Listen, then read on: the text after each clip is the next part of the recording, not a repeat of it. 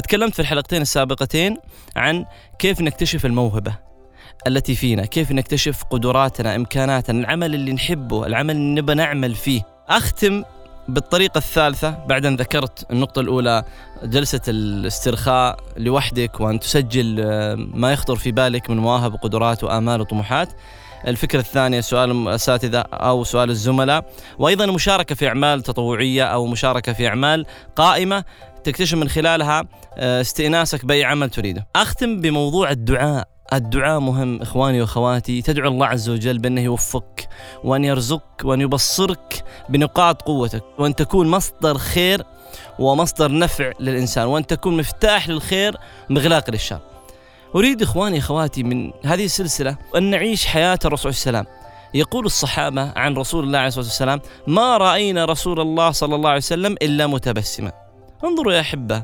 يعني الرسول السلام على ما لديه من أعمال ومن مشاغل ومسؤوليات عظيمة. في بداية نشر هذا الدين العظيم إلا أن كان الصحابة يقولون ما رأينا.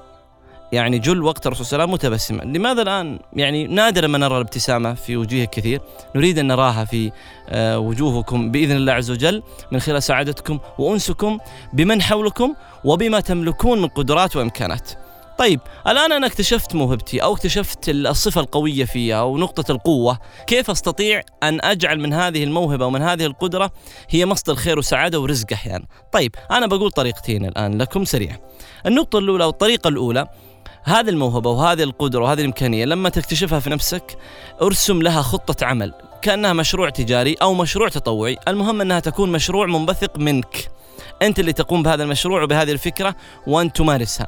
سواء يكون مشروع تجاري مصدر رزق لك أو مشروع تطوعي تنفع فيه الآخرين.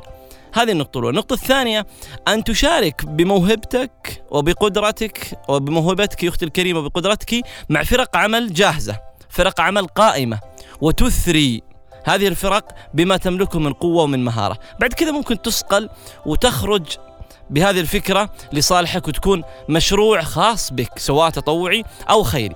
هذه الفكرتين مختصرة بإذن الله عز وجل. تستطيع من خلالها أن تكون أفكارك وطموحاتك وآمالك وأيضا آه، مواهبك وقدراتك تصقل وتنمى من خلال هذا المشروع الخاص فيك أو من خلال جهدك وعملك مع فرق عمل قائمة. فكروا أخواني أخواتي بمواهبكم وبقدراتكم أرجوكم لا تيأسوا.